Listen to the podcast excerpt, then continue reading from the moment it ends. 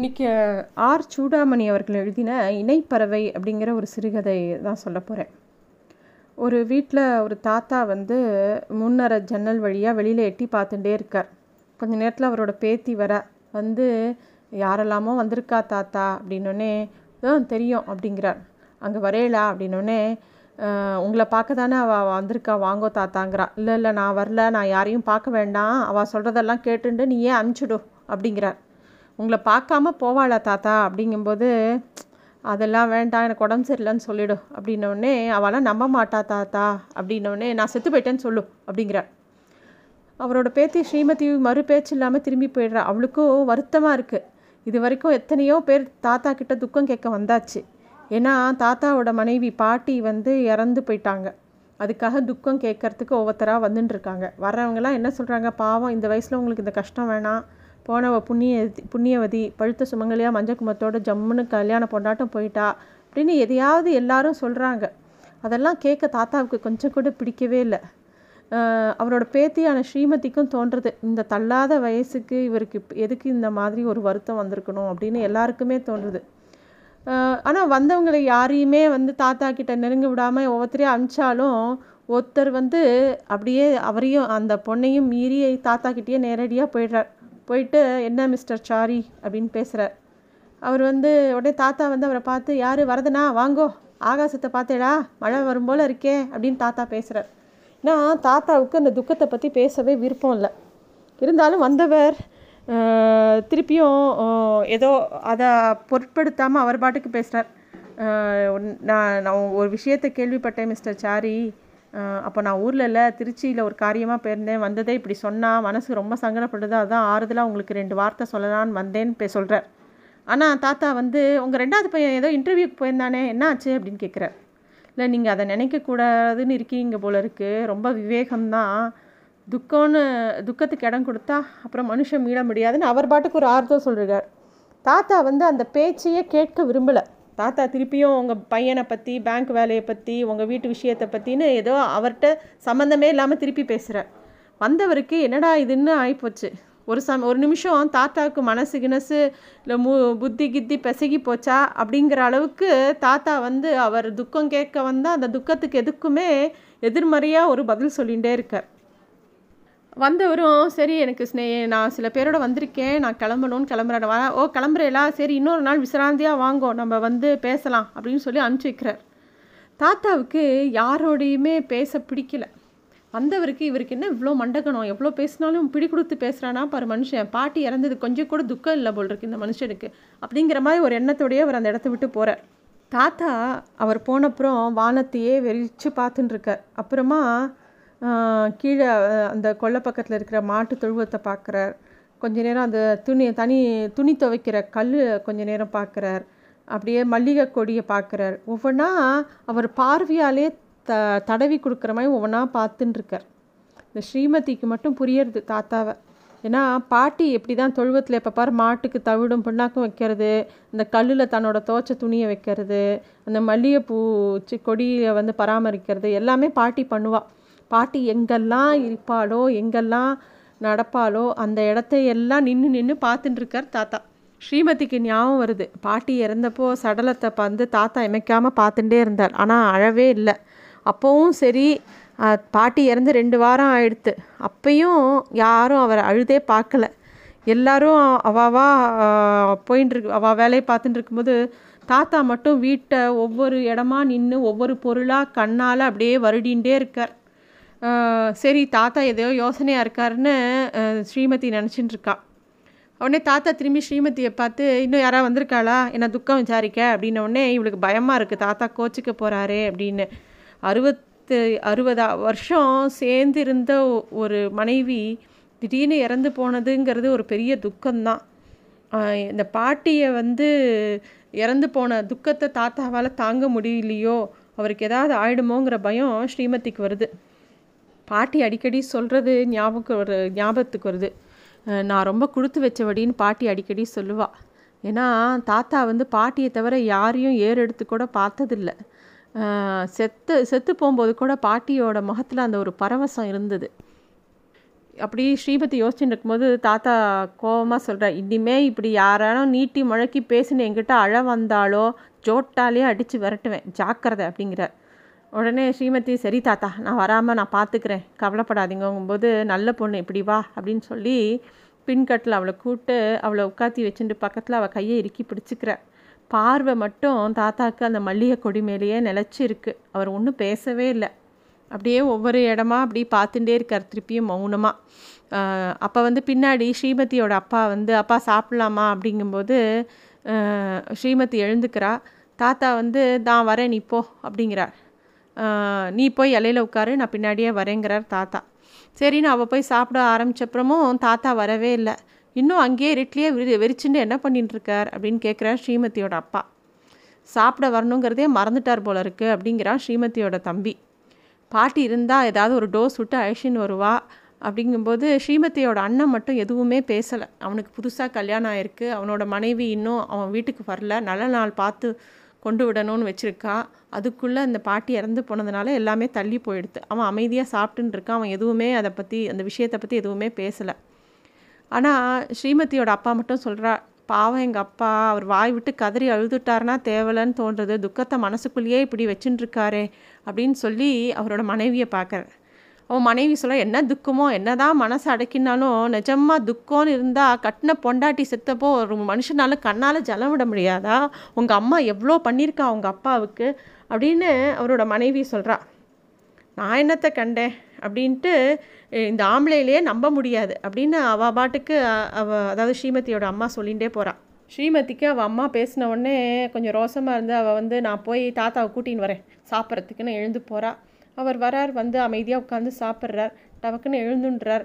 என்ன அதுக்குள்ளே எழுந்துன்ட்டு மோஞ்சாலும் சாப்பிட்லையே அப்படின்னா அப்படியா நான் சாப்பிட்லையா?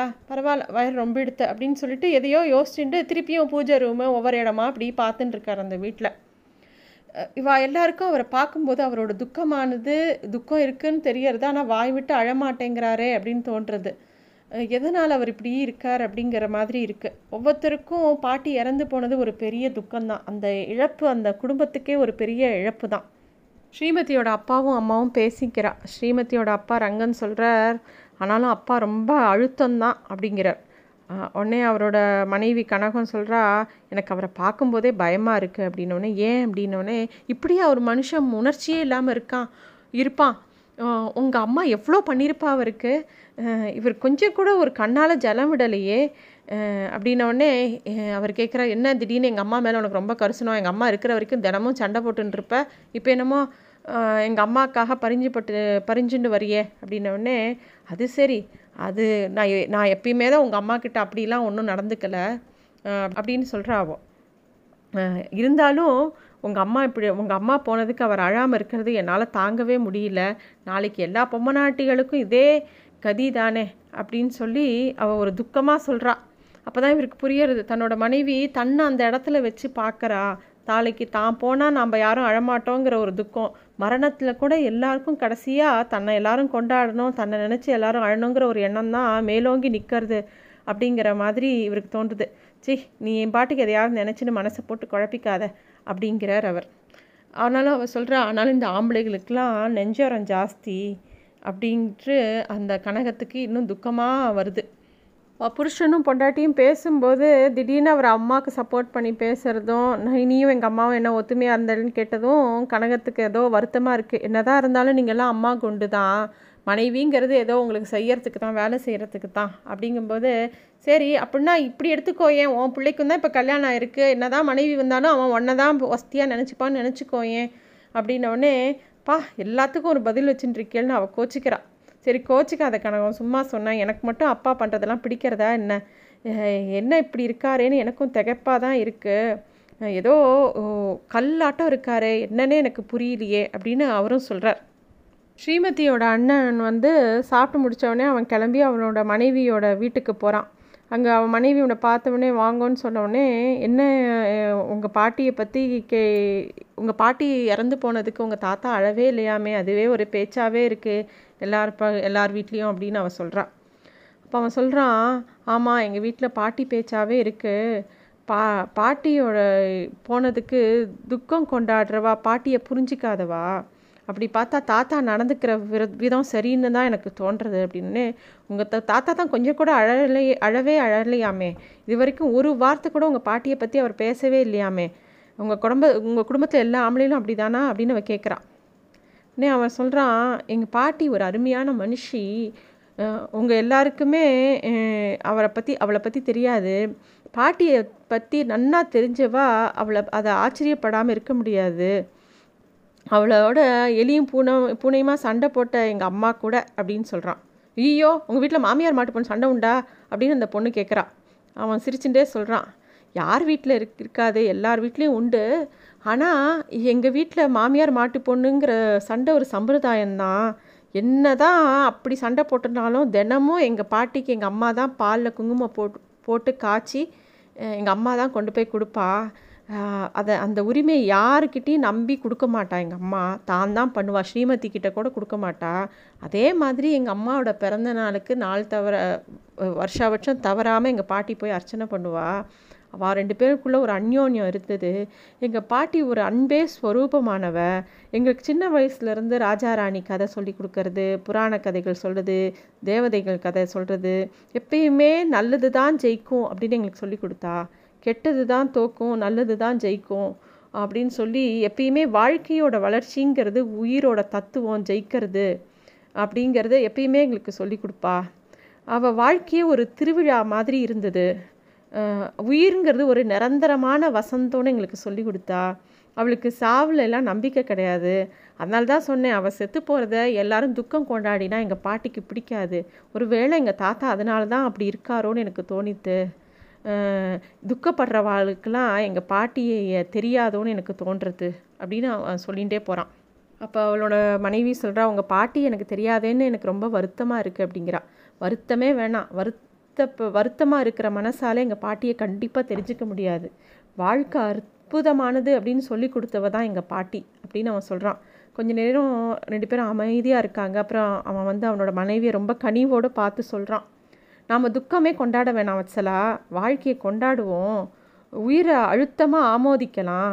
பாட்டிக்கிட்ட என் பிரியத்தை இதை விட ஆழமாகவும் பொருத்தமாகவும் நான் வேறு எப்படியும் காட்ட முடியாது. அப்படியே வாழ்ந்து பாட்டி நினச்ச மாதிரி வாழ்ந்து காட்டினாதான் அதுதான் பாட்டிக்கு நான் செய்கிற மரியாதை அப்படின்னு அவன் சொல்கிறான் இன்னொரு பக்கம் ஸ்ரீமதி வந்து என்ன பண்ணுறான்னா அவள் வந்து அழு அழுதுன்ட்ருக்கா.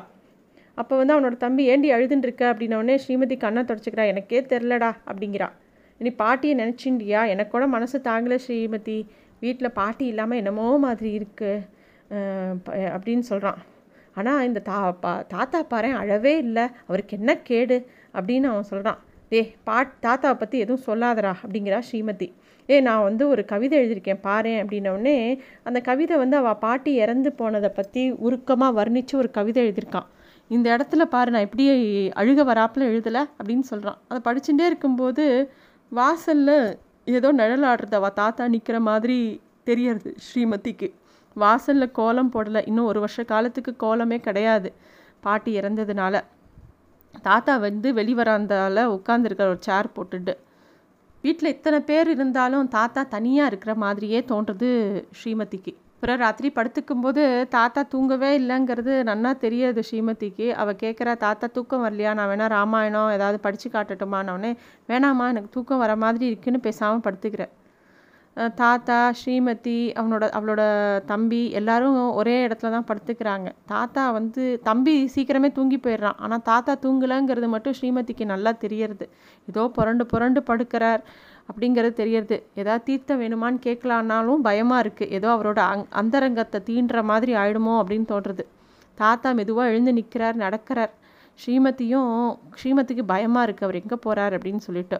அவர் அப்படியே அவரோட வீட்லேயே ஒவ்வொரு ரூமாக போய் நின்று நின்று ஒவ்வொரு இடமா பார்க்குறார் பாட்டி பூஜை செஞ்ச இடத்துக்கு போய் கொஞ்ச கொஞ்ச நேரம் நிற்கிறார் அப்புறமா கொல்லக்கதவை திறந்துட்டு பின்கட்டுக்கு போகிறார் தூக்கத்தில் நடக்கிற மாதிரி ஏதோ எந்திர போக்கு மாதிரி அப்படியே நடக்கிறார் தொழுவம் துவைக்கிற கல் மல்லிக்கொடி ஒவ்வொன்று பக்கத்துலேயும் கொஞ்சம் நேரம் நின்று நின்று தயங்கி தயங்கி நிற்கிறார் அப்படியே வானத்தில் அது கொஞ்சம் நேரம் வானத்தை பார்க்குறார். அப்புறம் தட்டு தடுமாறி வந்து தன்னோட படுக்கையிலேயே பேசாமல் படுத்துக்கிறார். இதை பார்த்த ஸ்ரீமதி வந்து அவள் பின்னாடியே பூனை மாதிரி போய் பார்த்துட்டு அவர் திரும்பி வந்து படுத்துக்கிறான்னு தெரிஞ்சோன்னே அவளும் வந்து பேசாமல் படுத்துன்ட்டா தாத்தா கொஞ்ச நேரம் அசையாமல் அப்படியே படுத்திருந்தார். தாத்தா சிறிது நேரம் அசையாமல் படுக்கையின் மீது உட்கார்ந்திருந்தார். பிறகு படுத்துக்கொண்டார் ஆனால் தூங்கவில்லை என்றே தெரிந்தது. அவர் கண்கள் திறந்துதான் இருந்தன. இருளில் அவரோட கருமணிகள் பளபளத்திருந்தது. ஸ்ரீமதி தெரிந்து கொண்டாள். அவர் ஆழமாக பெருமூச்சு விடுவது அவளுக்கு கேட்டது. மறுநாள் காலை தாத்தா எழுந்திருக்கவில்லை.